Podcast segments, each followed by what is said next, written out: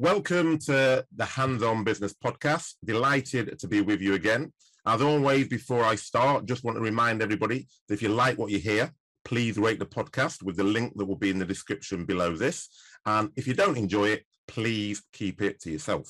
Right. So what I decided to do, mean, I did it in the first uh, the first time, the last podcast. I decided at the, at the beginning of each episode, I'm going to read out a review of this podcast. So hopefully, it gives you a taste of what you're in for if you haven't listened before. So today we have a review from Jag, who gives us a four star rating. I'm gonna have to speak to him and find out why it wasn't five stars, but four stars isn't bad. And he says, hands on business podcasts are short, sharp, top tips in sharpening your sales, marketing, team culture, and leadership skills, to name but a few. And he obviously has named quite a few actually there. Uh, I really, uh, what a really useful updates as we continue to work and live in ever evolving and changing work environments. So that's Jag, and thank you very much. We'll try our very, very best to keep that up. So uh, appreciate that. So, but for now, on today's podcast guest, delighted to be joined by Leanne Ellich, uh, who is a graduate of the University of Sydney, uh, also Harvard Business School and Harvard Medical School. Uh, so, as one of Australia's most successful medical technology business executives and leading expert in high performance sales team, Leanne is a psychology driven business strategist not just a business strategist so we're going to get into that most definitely uh, and but she's got global experience and is the creator of the business mastermind program and the successful periodic table of sales and we are just talking about that offline because i'm a chemist so i was really attracted to that and that's how we connected on linkedin because Leanne po- posted about the periodic table, and I was immediately drawn to it. um, so we then start communicating, and that's how uh, this came about. So we're going to get into that. So, based on her own success, Leanne is using what she's uh, learned and her established methodologies to teach businesses how to think differently, create value, and set a pathway for industry leadership. So, welcome, Leanne. Thank you, Hakeem. Thank you very much. Great to be here from uh, sunny Sydney. It is sunny outside. I wish I could say the same. We're in. I'm not well. My my children call it miserable Manchester, but actually today I think it's 26 degrees and it is actually quite sunny. So uh, they're going to have to probably rename it for the next few days because I think it's allegedly supposed to be really an Indian summer as we call it, uh, but we seem to have it every September. August is always terrible, and now uh, September is really great.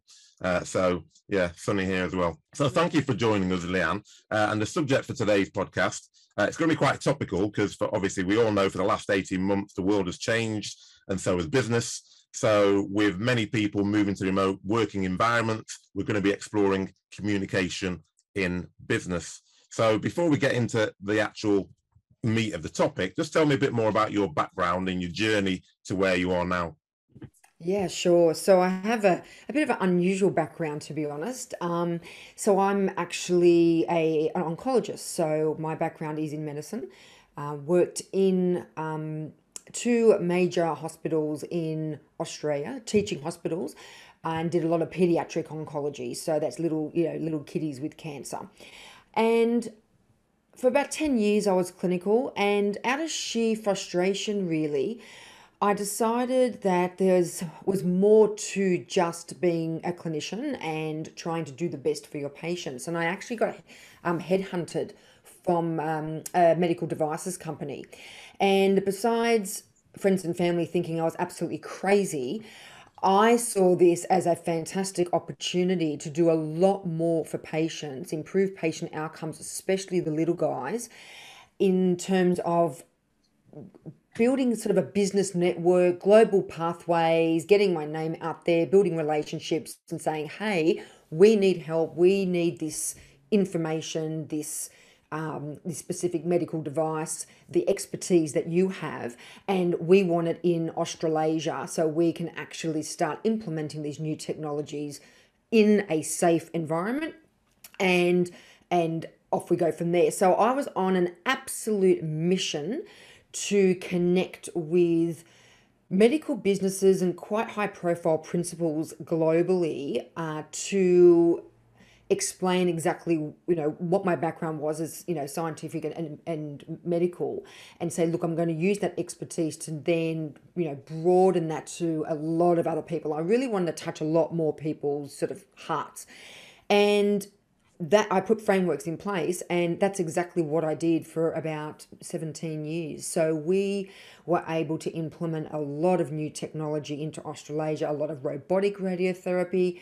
So with that, I came the sales experience, came strategic experience, came working with teams, operations, you know, finance, um, the whole you know the whole um, gamut of the business acumen skills that you need. And it's almost and we all find ourselves i believe in some respect as an accidental salesperson because every person really does sell um, selling isn't just a transaction. It's not just a transfer of money. It can be a transfer of knowledge, value, opinion.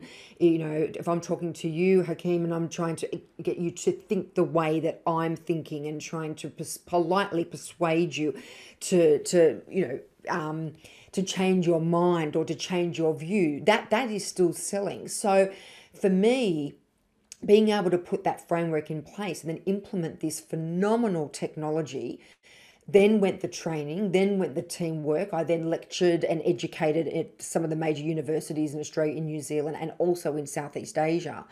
And from that, it just grew. And my love of the business environment um, in that in the healthcare system was, and, and to this day, it, it's my my absolute love. And from that, um, I created my own advisory and consultancy firm However, my sales and strategic outcomes with my clients are all scientific based.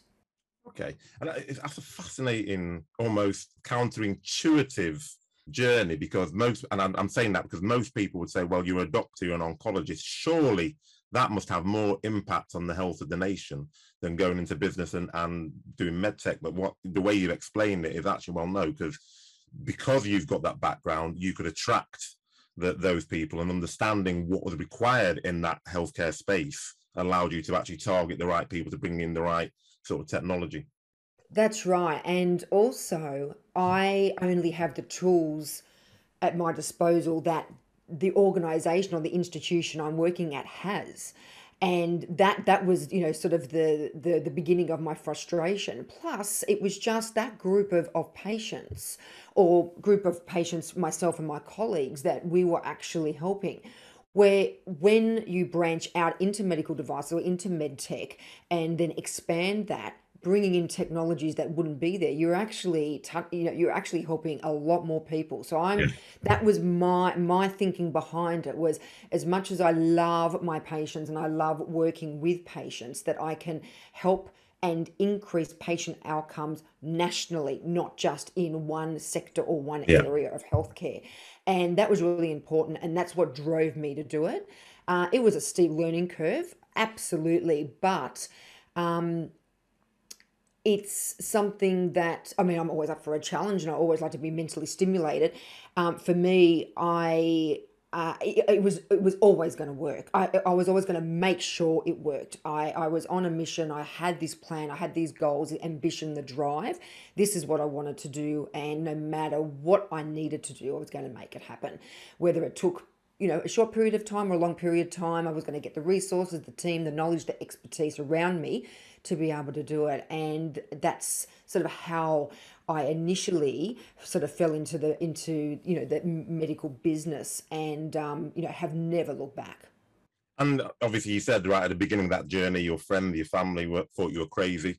Um, and now that you've made success of it, do they still think you're crazy? They still try and convince you to go back to medicine, or are they thinking, "Oh no, she knows what she's doing now"?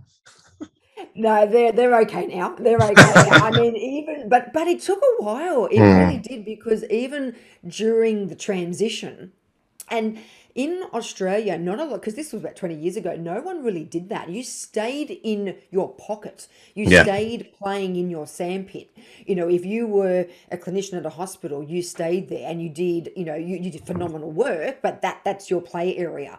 So no one, as they call it going to the dark side. And I was, t- um, you know, I was still to this day, I get people saying, "Oh, you went over to the dark side."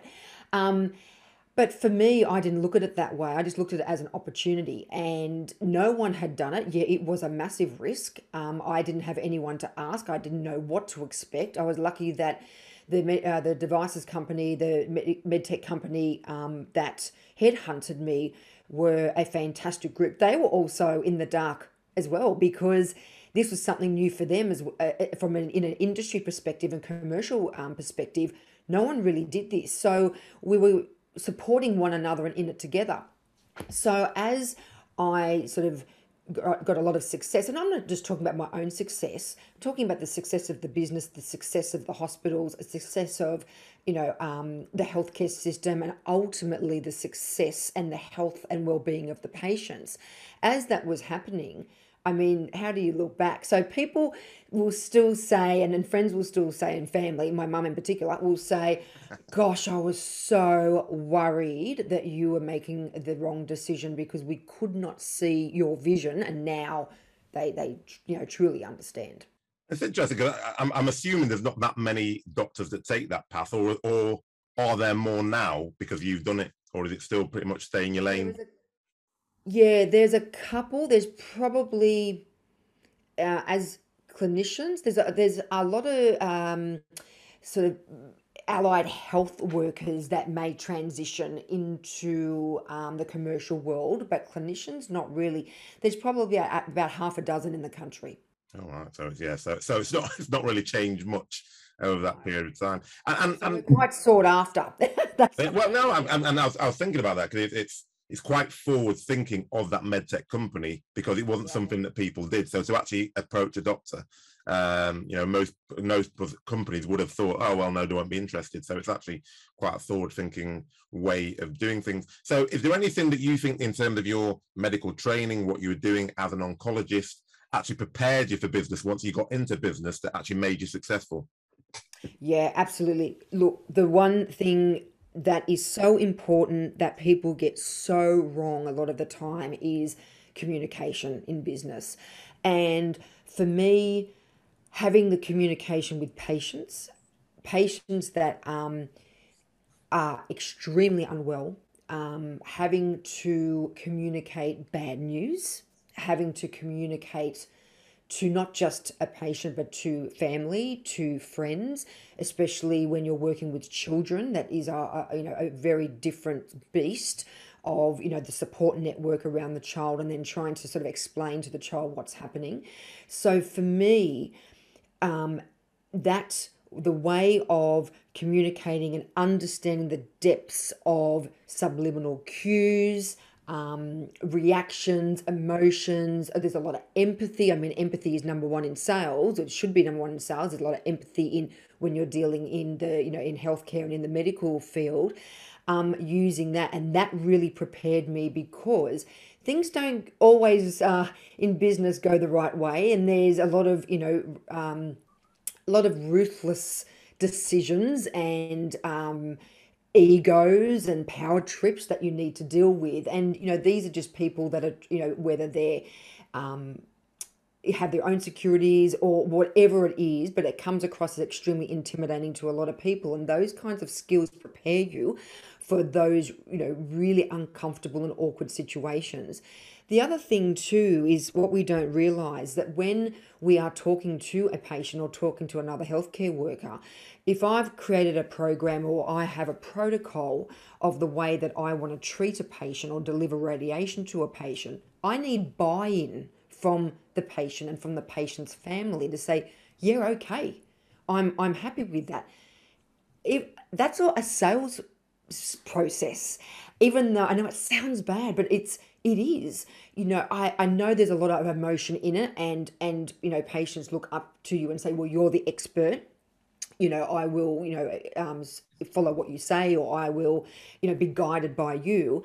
But and we have a duty of care to provide the you know best solution that is suitable for them. But patients and, and people have their right to say no just like in sales i have a right to say no i don't want that or no the decision is no they have a right to say no as much as say have a right to say yes. So I need to put a comp- almost so to speak, a compelling value proposition to them to say, yep, I'm okay with that. Yep, I'm going ahead with that. You've got my buy-in, or essentially in a in a commercial sales perspective, yep, I'll work with you. Yep, I'll buy that. Yep, let's start the contract. Let's start the relationship, and off we go. So there are a lot of synergies. I've never actually thought about that, but as you started to talk about it, you think, okay, yeah, so it's about connection, it's about empathy, it's about listening, it's about getting people's buy-in, uh, which is as you said, all sales, and, and, you know, anyone who's got kids knows that sales that uh, children are probably the best salespeople, and they know how to tug on your heartstrings when they require, how to convince you that they're, they know that they'll die if they don't get X, Y, and Z, and then they pester you for ages. so they're quite, so they're con- they're consistent. Uh, so, so was there a challenge because obviously one of the things you mentioned there is that obviously they in that environment of a doctor you're seen as an expert and then we just talked about people thinking you've gone over to the dark side. So even though you may be an expert people don't respect salespeople the same as they do doctors which is obviously one of the reasons why your friends and family thought oh my god what have you done? So so how did you deal with that transition? Yeah, and that's the stig- stigma with sales. Um, you know, the trickery, the um, you know, the underhandedness that people associate sales with. I mean, I've always said it's you know it's it's it's sales not sleaze it's it's, it's, you know where you people think of it as quite often as slimy sleazy occupation but it's not but what what you need Sales, to be successful, you need to have authority. So you need to know exactly what you're talking about. Yeah. So I never saw it as I am a salesperson and you are a customer. I saw it as I have a solution that will help you solve a problem. Let's work at this together. So it's not about me, it's about the customer. So, what can I do to help them solve a problem? Selling or decision making, basically, there's two components there's emotion and logic. They're, they're really, when you anyone makes a decision in any way, shape, or form, it's emotion and logic. So, one is that I need to solve a problem, I need to sort something out that's causing me grief. And the other with emotion is that it makes me happy or puts me in a good mood. I feel good. So they're the two really important principles, uh, psychological principles of how you then engage with a customer. So it was all relationship building. It was all behavioral selling. It was never I have something that we that I think you'd be interested in. It's what are your issues? What are your problems? What can I help with? I may have something that will make it easier for you or more efficient or more streamlined. Let's sit down, brainstorm, work on it together, and see if we can come up with a solution. So it's that communication, it's that trust with one another, and having that expertise of of the medicine and science and then saying look i want to share my knowledge with you to see if we can solve a problem that's how you get away from that salesy, um, you're just trying to sell me something attitude because I wasn't just trying to sell something, I'm actually trying to help someone solve a problem. Um, so it, authority and patience and persistence um, and you know authenticity as well. You have to definitely build that trust. That's really important. Being a, the type of person that I am and my actual personality traits and my profile, which I, I talk a lot in my workshops, I'm a talker. I have the background of caring, of having that empathy. I use those skills that made me successful as a clinician in the sales environment. I treat it exactly the same. Okay, not that the customer is a patient, but they have a problem that needs to be solved. Uh, as I said, I've never I've never thought about it, and that's why I was fascinated by by, by the way you talk around the process because I think the fact that you are a clinician gives you a unique perspective on something, a very interesting perspective. So, and, and, that probably leads on to you know we've, we've we've seen lots of people who call themselves business strategists to a great or lesser extent, but you call yourself a psychologically based business strategist. So, just talk to me a bit more about that. Yeah, sure. So, I mean, I've been studying behaviors well since since university. Um, I'm not a clinical psychologist, but obviously as, as part of you know um, medical school, you do psychology, um, and it's always been a fascinating topic to me. Um, the way that we behave, the patterns that we fall into subconsciously and naturally, and just observing people's behaviors. And this is also stems from when you're uh, working with terminally ill patients, you need to be really in tune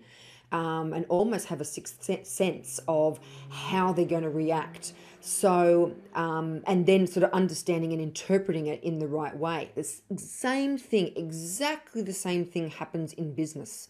So, for instance, if I'm talking to someone that is a quite a dominant person or they uh, and there's there's a, a, personality trait and archetypes. There are frameworks that I that I've always used in my business career that I use now, um, that are just yeah again fascinating. And I've used a lot of um, psychometric instrumentation and a lot of you know those kind of um, practices and assessments. And there are a lot out there. A lot of them are old. A lot of them aren't evidence based. Again, being you know um, scientific, everything for me is going to be fact and evidence based. Yeah. Um, and you know provide answers that are logical and not just fluff. I'm not really a fluffy person at all. Fluff just doesn't sit with me because it's not in a way real.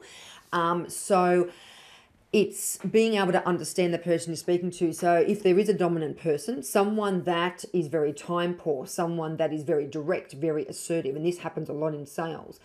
If I'm to sit down and have a meeting, or I'm to sit down to talk about a product, or even to strategize with them, if I start becoming extremely verbose and hand them a manual or a brochure that's 100 pages, you know, they're going to look at it and go, what on earth do you want me to do with this? Give me the one page summary. Yeah.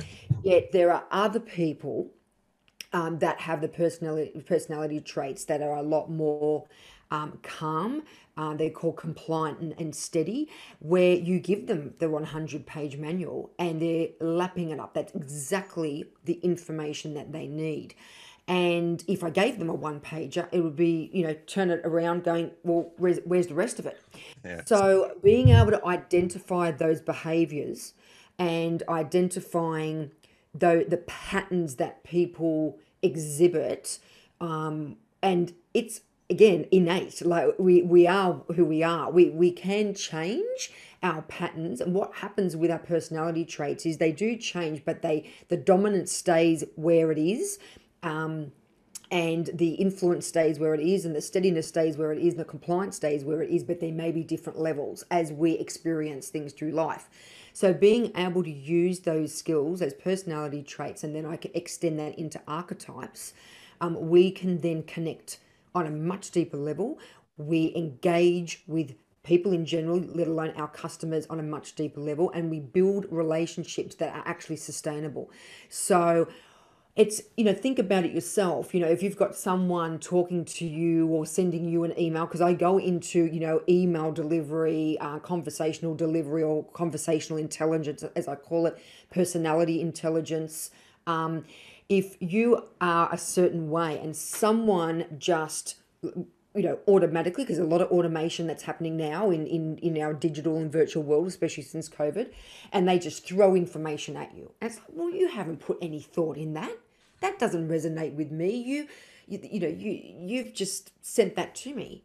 You are very unlike you're unlikely to you've you've got to manage your time. It's almost like a metrics. It's like what deserves my attention which part of this communication from all all these people have sent me information which one deserves my time because my time is extremely important and I'm I'm busy and I haven't got time to look at all this.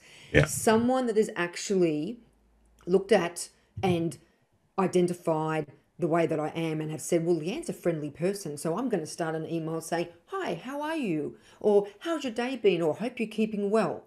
They've put the time in to know that that's how I respond, and I am more likely to be drawn to that and then to respond and build up a relationship or you know a business um, you know relationship with them. People underestimate the importance of and we don't even have to go deep, even just the superficial personality traits. We all think that everyone wants to communicate and everyone behaves in the same way we do um, neuroscience, psychology, you know, real world experiences show us that that is simply not true.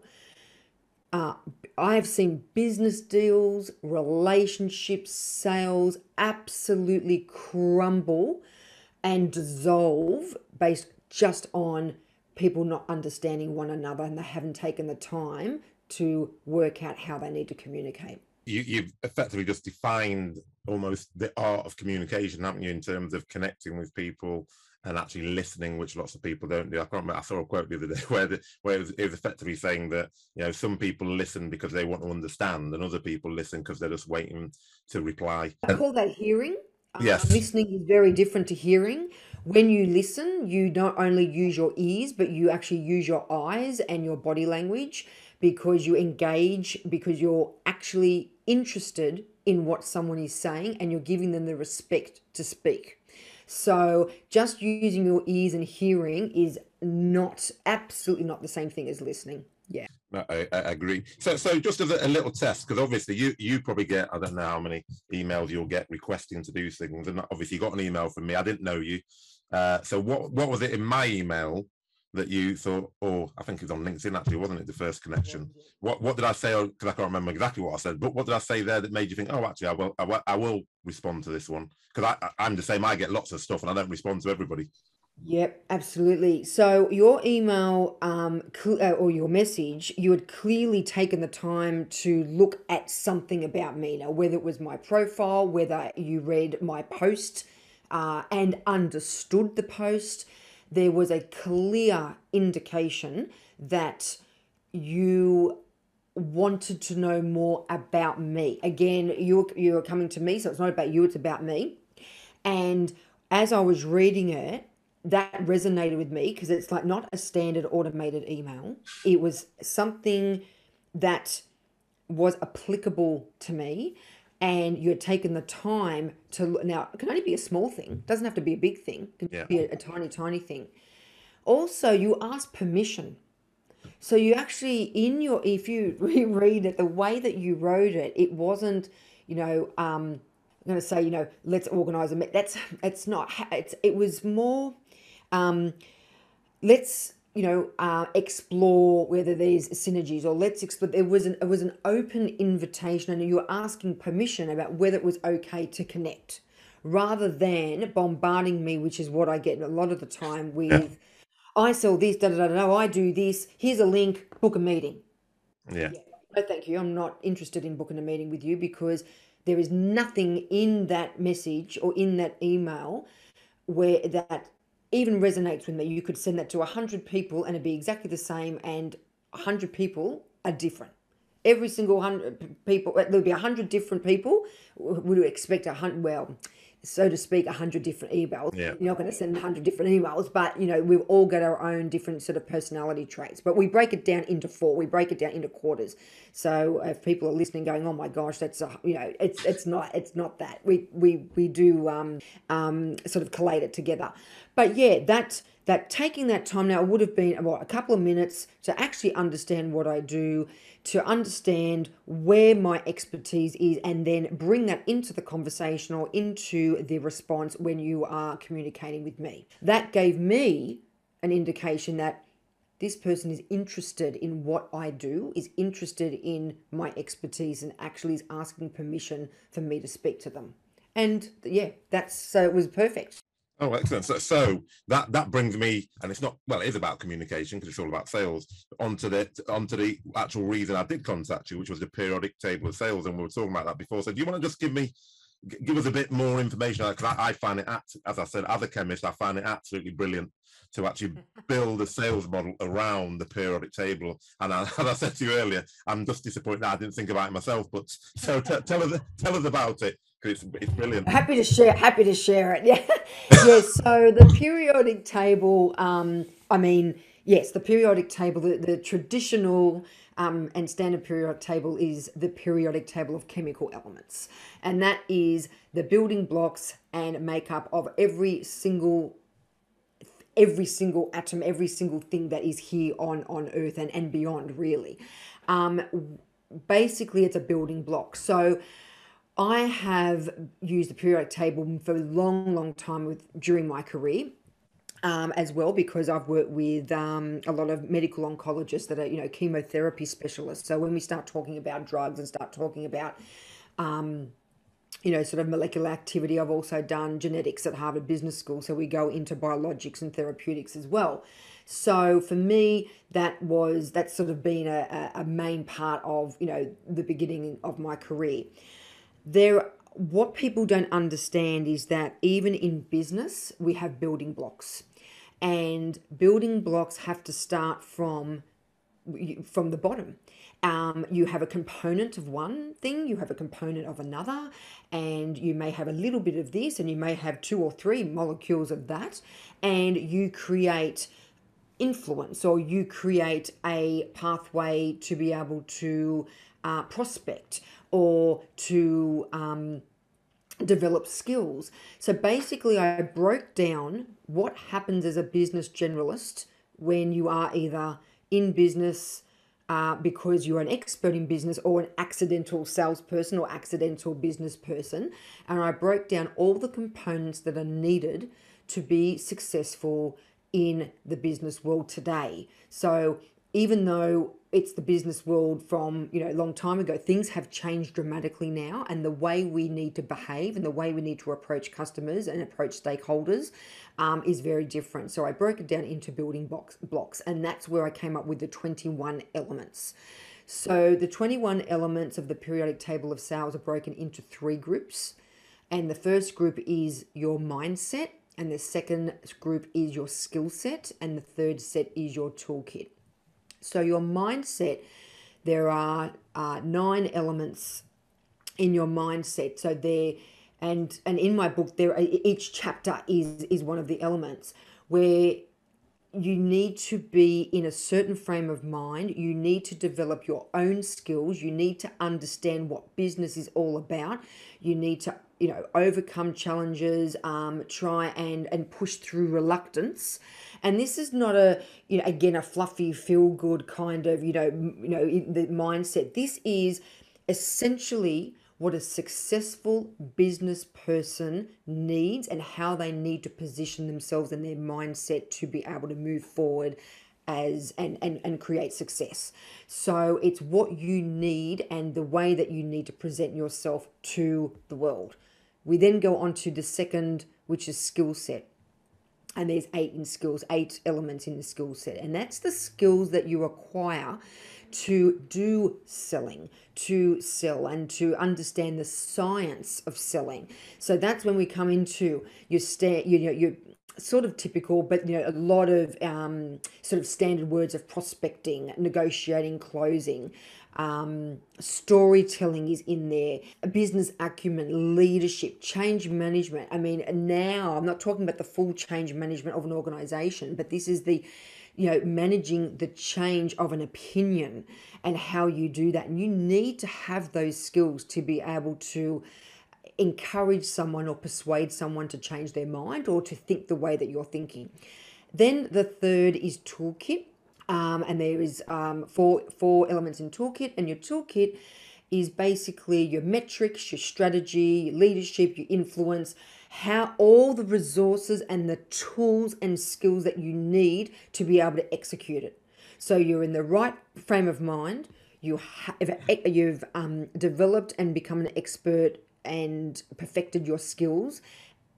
That's great, but then you need to execute it. And how do you do that? So then you've got your tools. So talking about doing different analyses, your forecasts, your um, uh, mind mapping, goal setting. Um, you know, there's there's a lot habit tracking. I've got habit tracking in there because we quite easily fall out of sales habits, especially prospecting. Not everyone likes to prospect, so if they don't set a habit, they actually won't do it. So there's about 13, 14 different tools that um, we use as, as strategists and sales, successful salespeople, and that's part of the toolkit.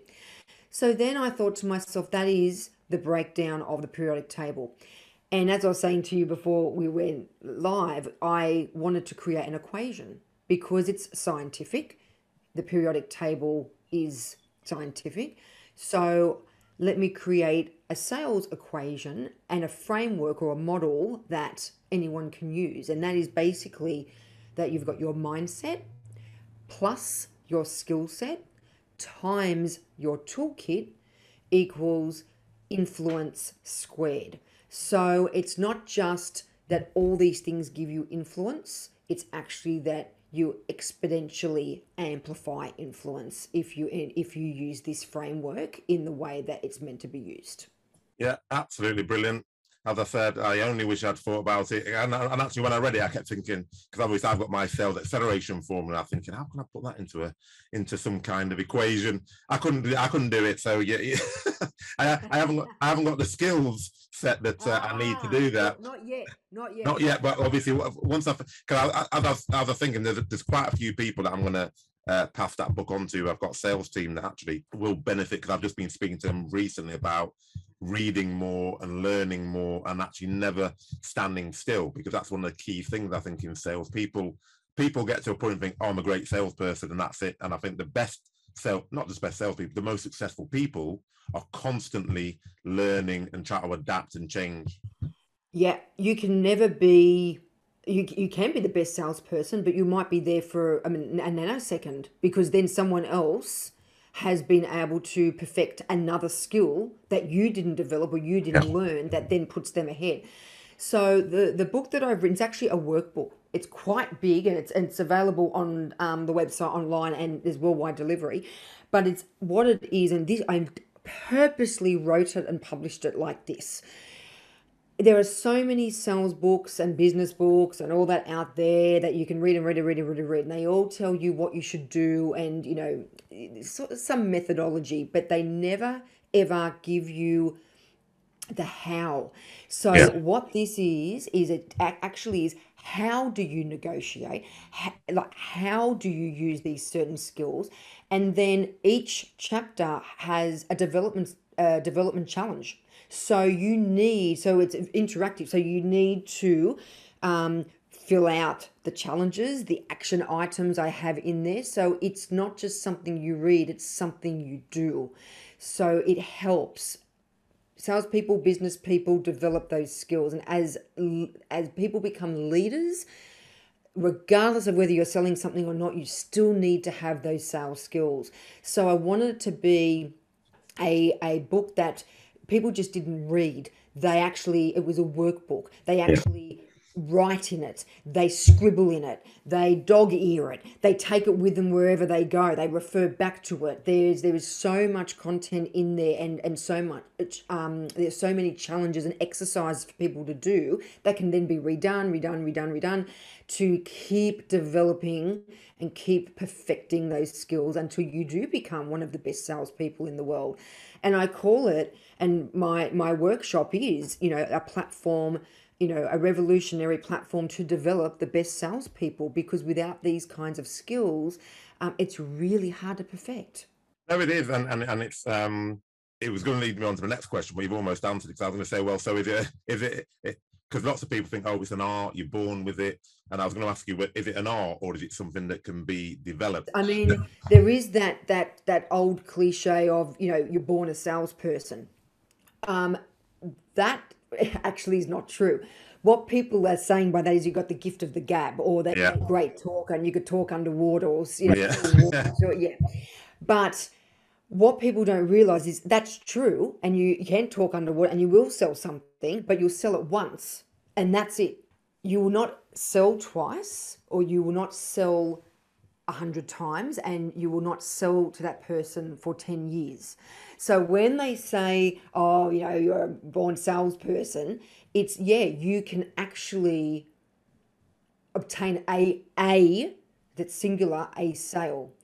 Someone who develops and the skills and learns, so it's a it's a learnt tool uh, and develops and keeps researching and, and you know exactly what you would say what you mentioned before Hakeem about you know using you know the different school um, skills and you know new even you know technologies and resources around you and bringing that into your armory that's when you actually become a really really good salesperson with depth of knowledge that will be a, you know build sustainable relationships. So you won't be just selling the gift of the gab sale with that one. It will be two three four. And I, I have you know customers of mine or clients of mine that are 20 years they're still with me.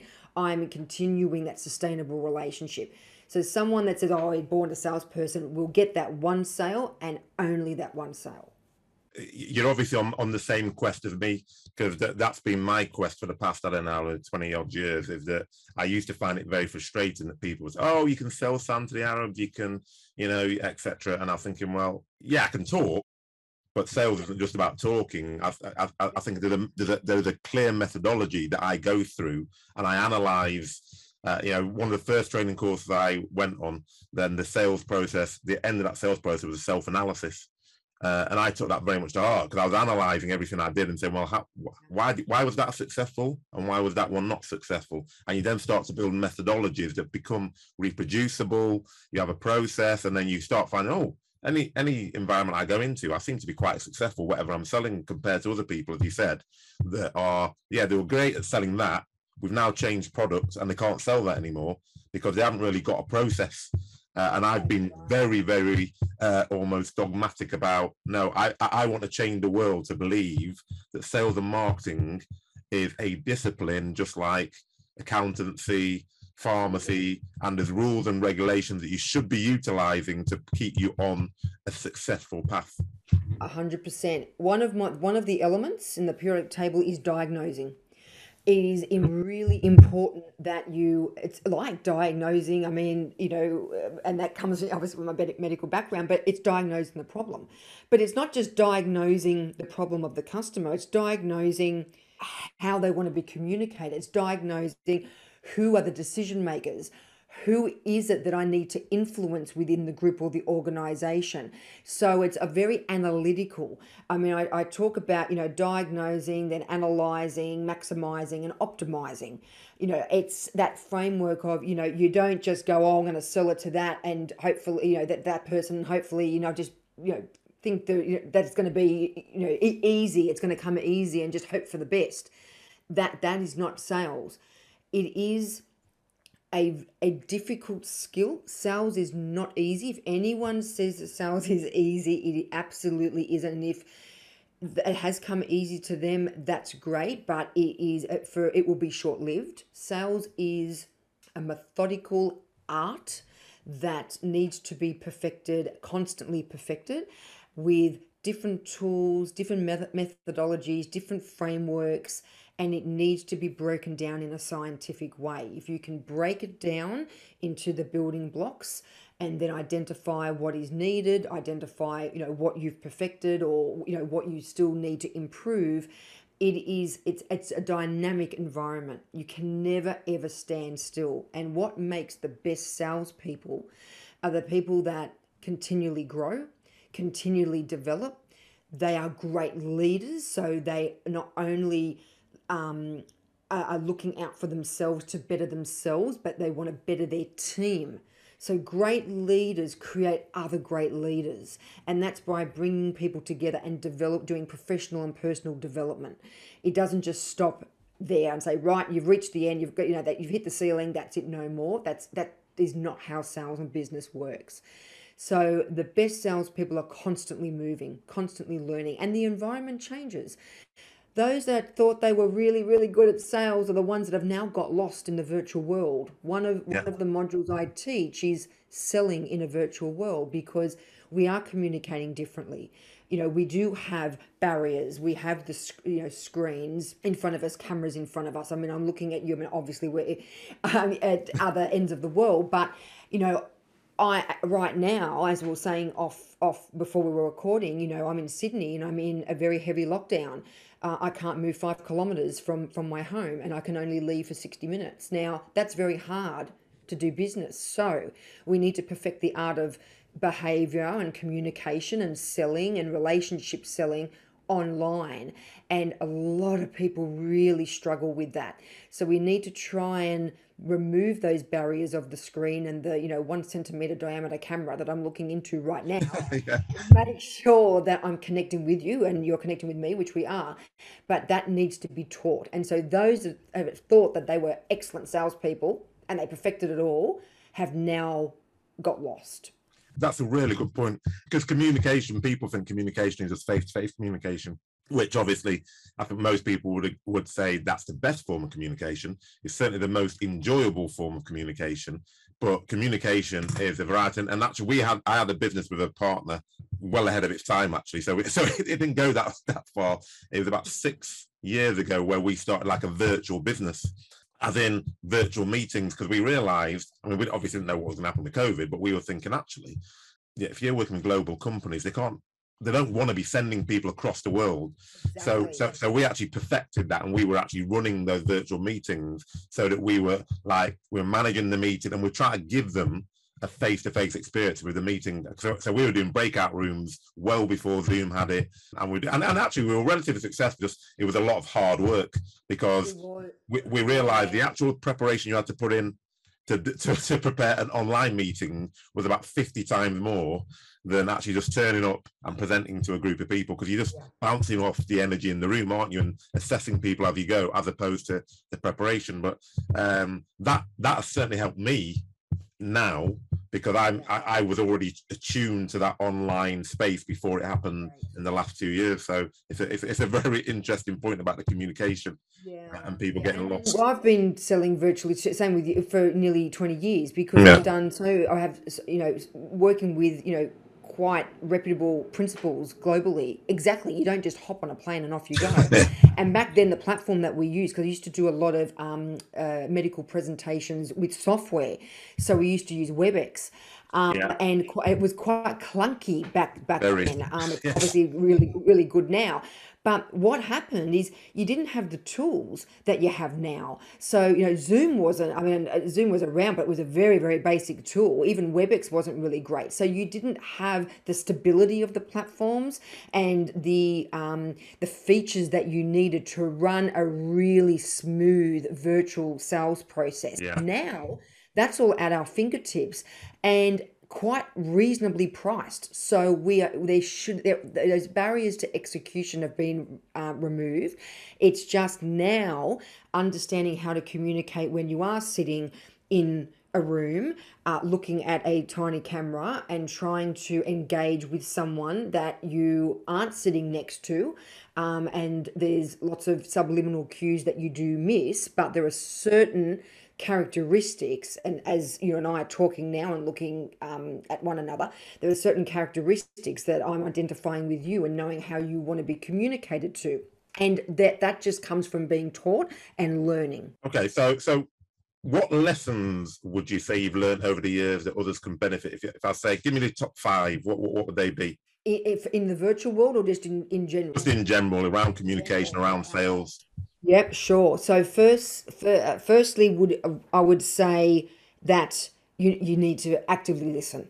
That you absolutely will will not um, perfect sales or become successful if you're not listening to the customer. And I don't just mean out of sheer respect. I mean, there are things that you, when you don't actively listen, you miss important cues, you miss important topics or words that they've said that you need to pick up to be able to then carry on with that conversation. So that will be the first thing. The second thing is to be authentic. So you've got to be able to build up trust and you need to have a, a presence. So if someone wants to um, you know, divulge a lot of information. They feel that they can. If you build up a trusting relationship because of your, your authenticity, they are way more likely to give you a lot more information about themselves or about their problem or about what they need. Quite often, they will also bring up information about competitors without you not that you should ask and you always stay professional but it comes up in conversation because they feel they can trust you with this information so authenticity and trust uh, number three is persistence now people need to realize that even though the most common word that we hear in sales is no Yeah.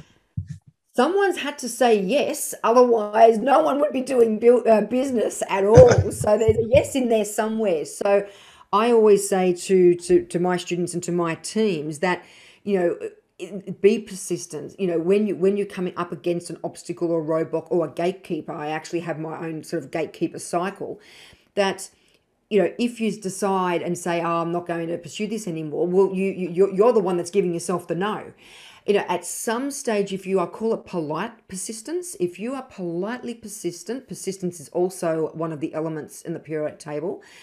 Eventually, you will get to where you need to be. Now, it may take a couple of extra weeks. It may take 12 months, but it, you are not doing yourself any favors by saying, right, that's it, I've had enough, I'm not doing anymore. Now, if, if the sale is lost, that's different, but I'm talking about when you're prospecting, when you're engaging with a customer.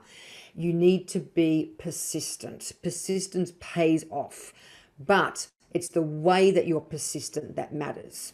For leadership qualities, so you need to be able to show that you can lead a team, that you are confident in yourself, people that you you are able to um, I'm not going to say able to lead, but able to mentor and be a role model to others around you. Now, leadership comes with experience. Um, it also depends on the industry that you're in, but in sales, showing those leadership or exhibiting those leadership qualities is something that is um, not only applicable but very um, enlightening in a sales environment. If someone doesn't come across with leadership qualities, you are less likely someone to engage, a customer to engage or do business with you. Now, what also quite often happens is you then also become a leader within the customer's organization because they end up saying, wow, that person's got a lot of experience, they've got a lot of expertise, their depth of knowledge is phenomenal. I want to be a part of that. I want them to be a part of our organization. I want to collaborate with them. So, having those leadership qualities is really, really important. And what would be the fifth one? Opportunity, for sure. Um, opportunity actually sits everywhere. We, there's opportunity everywhere. absolutely, it is. Even when you feel that you know, you're, you're really down the dumps, like, oh my gosh, especially if you've lost a big deal, it's like, what, what could I have done better? There are always opportunities. It's just that sometimes we're blinkered. We need to look in the periphery, so we need to look around, you know, pull those blinkers away and look around. As I say, think outside the box. The opportunities are there, we just can't see them. And it's important to know that if you are feeling despondent and feeling really feeling you know a, a, little bit sort of lack lack of, of confidence and and that you just you know these things happen. Sales is a roller coaster. You know one minute you're high and up in the air and the next minute you're you know in the in the depths of the valley.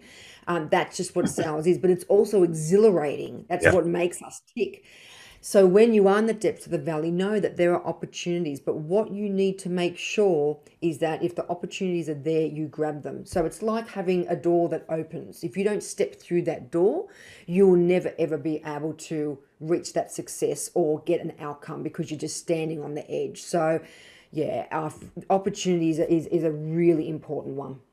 And that last point actually is, is links back to your your peer, not the periodic table, but the periodic table and the book in terms of the mindset, because yeah. the opportunities being there and just how you describe it and you being able to see those opportunities is almost a lot of the time determined by mindset. Because you can have two people they're given exactly the same opportunity. One walk through that door because they've got the right mindset, and the other one So oh no no no! If I walk, oh, what's going to be on the other side of that door, and they don't walk through it, and therefore they don't get the opportunity. So it all links in really nicely. So, so in terms of because we touched on it slightly there about the uh, virtual selling. So have you got any top tips for communication in this virtual world? virtual world, yeah. So for um, so when when you get online, um, it's really important that like right now, Hakeem, I am not looking at you on screen. I am looking at the camera because for me it is important that you can see me engaging with you. Remember, I said listening is with your eyes and with your body language. Now, I naturally use my hands. My background is Greek. I'm, I'm European, so and I, I am quite an extrovert. So my hands go all over the place. But um, so that that's natural for me. But I'm not looking at the so if I look if now I've adjusted my eyes and so I'm looking at you on the screen, but of course you can now see that I'm not looking at you. Yeah. So it's really important, as difficult as it is, and it just comes with practice that you look at the camera to engage with your eyes and listen with your eyes, communicate with your eyes. The other thing is if someone is a very uppity person, so a very more of a, a, dominant and influential person. So if we think about four quadrants of the disc profile, you've got the dominance, the influence, the steadiness, and the compliance. If you someone's quite dominant, influential, you know, bringing your body weight forward like you're waiting for that next thing that they're going to say because you're really really intrigued and really interested and you're, you're, hanging out for it so bringing your body weight forward shows them that you are really engaged and you're uh, you're, you're connected and also that um, you're listening and they will continue talking and giving you more if you have someone that is uh, more introverted they're a lot steadier. They're a lot, um, they're a calm person. They talk slowly. Then sit back in your chair because quite often when you lean forward like this and transfer your weight forward, and this happens in the real world too, when you transfer your weight forward, it can be intimidating. So even though we have a screen and even though we have the camera in front of us, that movement forward shows that you are to them that you are pushy that you are agitated, that you are trying to get more out of them. So you sit back and just let give them the opportunity to be able to talk in it's almost providing um, a psychological safe area even though it's virtual area but it's providing that space for them to be able to um, to communicate to talk to do what they feel comfortable um, and that goes also with the volume uh, the pitch and the speed of your voice. So, similarly, with someone that is um, you know, like an I or a D and really, you know, talks a lot. You know, we can talk faster, we can talk louder, um, we can talk uh, our cadence and our pitch and our tempo. We can, you know, move that up and down. And that's to be able to um, engage or provide what I call conversational rhythm. And conversational rhythm, generally at the three to four minute mark, is when you start finding synergies within a person that you've connected with properly. And then that conversational rhythm just continues. If you are talking to someone that is quieter and a little bit steadier and calmer, then slow your voice down, slow your words down, um, lower your pitch. So I've just started speaking a little bit lower. I'm talking softer. I'm talking slower. Um, and I'm not engaging in not that I'm aggressive, but that coming across as that aggressive pushy because I'm sitting back, I'm talking slow, I'm listening, I'm giving them space. And that's just some, this is just touched the surface, some of the tips that you can use in the virtual world of business. Excellent. Now, that, that's really, really useful because I've, I've, you may have noticed I've started looking directly into the camera because the, the, the... I did notice it before. Yeah, yeah, yeah. I thought you because, lifted your eyes. Yeah. Because, it, it, it, it's a really difficult skill to perfect because, as you said, communication is about picking up those sort of cues so you you you automatically want to look at the person that you're speaking to, and then but you're right. When you're on a call, you don't want your eyes looking down to the left or down to where wherever your camera is. You want to be looking into the camera so the person is feeling connected with you. So I think that's uh, that's certainly something I've just picked up, uh, and I'll be certainly doing in all my podcasts because I'm always chat. You always start thinking, well, where should I be looking? Because I know I want to look straight ahead, because that's where the camera is. I also want to look at Leanne because uh, I'm speaking to her. So it so it is um it is, it's a really it's useful. One. It really yeah. is. Ninety five percent of people. There's been actually a study that came out. Ninety five to ninety six percent of people do not look at the camera. Yeah. Well, in so fact, I was looking to show how many people are not te- technically not truly engaging with the person that they're speaking to, and if that's a customer, especially a new customer, it's important to engage, and it will certainly differentiate you from everybody else. Well, interesting enough, if you're in America, you're very lucky because I tried to get this because I, I, knew it was a problem. There's this actual um, tool, uh, well, I don't know what it is, it's like a Perspex uh, webcam carrier. So it basically goes over your laptop or your computer, wherever you put it, and it goes sits right in the middle of the screen, so that actually you can you're almost then looking at the person as well as looking at the camera. So I was trying to get it, but you couldn't get it in America. So I, I keep looking online and try to find. A well, there must be something in England, but I haven't found one yet. But that that that will then help me completely revolutionise my online uh, presence because then I can look directly in the camera. Because even though I'm looking the camera, I'm always I'm like looking the camera, I keep wanting to look to the left to look at you again. So because uh, obviously because oh, what I do too, just just when you said look at the left to look at me, so I have my Zoom screen off center, so I don't have the Zoom in the middle of my ah. screen. So I'm at the edge, but I have you, so you are in the set. Ah, okay. in front of me, but the screen's going going that way. So rather than putting the Zoom screen in the middle, so you would then be in my peripheral vision on the left, I have you centered directly underneath the field of view, my camera. So when I'm looking at the camera, my peripheral vision can see your actions and your behavior. Ah, yes, I've just done it. so this is every, every day is a school day as far as I'm concerned. Because lots of people say, "Well, why, why, do you do all these podcasts? It's very, you know, it's very time consuming. You have to do research." I said, "Well, firstly, I'm trying to provide knowledge and information to other people. But I said that the person who benefits the most from it is me. I said, because I'm speaking to all these great people who know a lot more about things than me. So I'm learning all the time every time I do a podcast. So all the time. So obviously you, you, you talked a bit about the book. Um, what drove you to write that book? Because obviously I know that, uh, you know, you, you're very enthusiastic about it. It's a workbook. It's going to help lots of people. But, you know, writing a book is not easy. I, I know that for a fact because I tried to do it for about 10 years and only did it completed it last year. So what was what's the driving factor behind it? Sure, and I not only did I write the book, but I actually did all the graphics as well. I did Oof. everything in it because I wanted it um, uh, very specific in how it looked, uh, even in terms of font size, because when it's a workbook, it needs to be easy for people to read and quickly so they can skim if they need to go over their notes.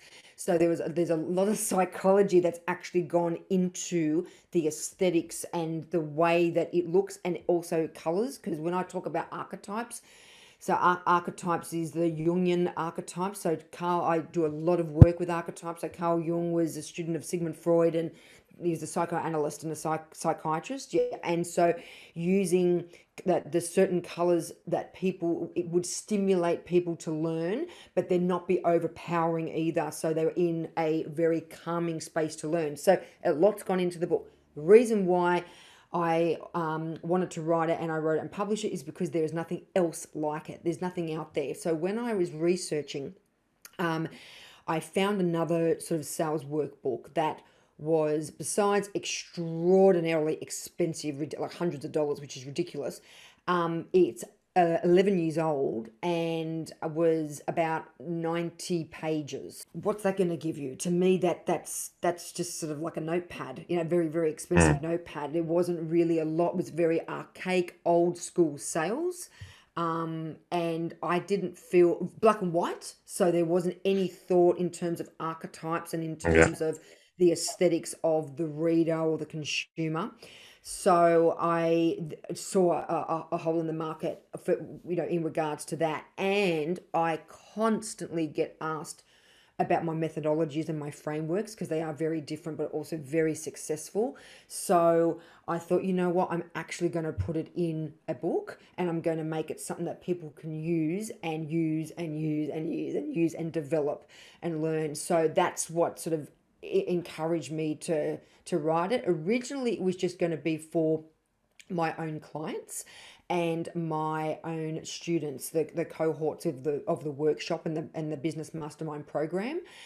But you know, I mean, I love sharing information, um, and I thought, why? No, I, I need to get this out there. There are so many people that need these this kind of development and skills and um and so I yeah pub, pub you know fully published it and yeah and now it's available yeah so, so where can people get it from so on the website so um uh, www.leanneellichconsulting.com I'll drop that link in the podcast when I uh, release the podcast episode. So that's great. And what would you say if there was one thing that you want the people who read it to get from it? What would that be?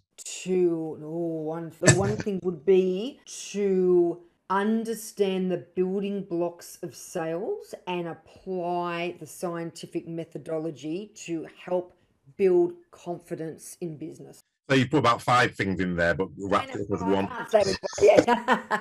also, um, if, uh, what I, I, I do, what the team does, everyone that buys the book, I have the periodic periodic table of sales card, and that also comes with the book as well. Oh, excellent. So, so yeah, uh, I'll be getting a few people to buy that book, but that certainly when I launch the podcast, this episode, then I'll put all of those links uh, in the bottom so people be then able to get in contact with you, but also be able to buy the book because uh, I think that people, once they've watched this, will be very keen to learn about the periodic table, learn about the mindset and the and the and the, the skill set and the toolkit, etc. So, so just I mean, we just to wrap up, we were talking uh, obviously about learning and moving forward. So, so what are you reading at the moment, or have you got any good books that you'd recommend to help people, apart from obviously your own, um, to, to to to help people understand communication, understand sales, etc the, the one one book in particular that I uh, um, is an absolute go to for me. I'll just I'll just get it. Um, is I mean this is this is what I mean I have I have quite a few that I actually refer to constantly, but this one is the this the Robert Cialdini. Oh right, yes. yeah. um, psychology of persuasion. He has the six principles of influence. Um, that book, I mean, he's a genius. Yeah. Um, and, and that book, the way he's broken it down is just phenomenal. Um, the other book that I also have that is pretty much I refer to constantly is com- the conversational intelligence. So that's really there's nothing like this um, around. Um, and it really breaks down the way that we communicate and also the the barriers we put up ourselves to not understand someone properly. Like for instance when we if we judge we create the own the, our own movies in our heads about what is happening or what a customer thinks in the workshop, I talk a lot about limiting beliefs and challenging assumptions. 90% of assumptions that are made in sales are incorrect. You know, we think, oh, they're going to buy from our competitor. Well, how do you know that?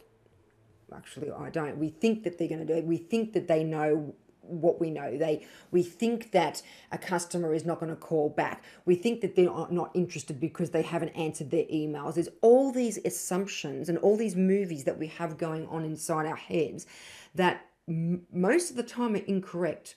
And conversational intelligence actually explains that and, and how we should use a different part of our brain to be able to go uh, think more positively than the immediate negative. No, uh, I, I, appreciate that, and I want to thank you very, very much for joining me on the Hands On Business podcast, Leanne Ellich. That has been illuminating. I know it'll be illuminating for my uh, listeners. And as I said all the way through, all the links that we've talked about, the books that we've just mentioned, I'll drop those in the links when I launch the podcast.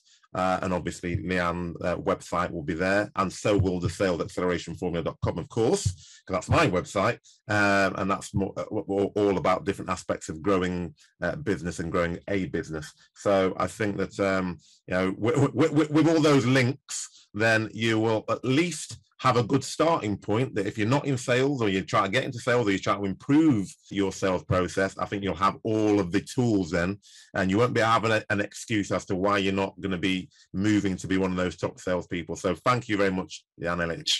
You're welcome. Thank you for inviting me on the podcast. It's been great. I've just really enjoyed talking to you. So, yeah, thank you. Thank you very much.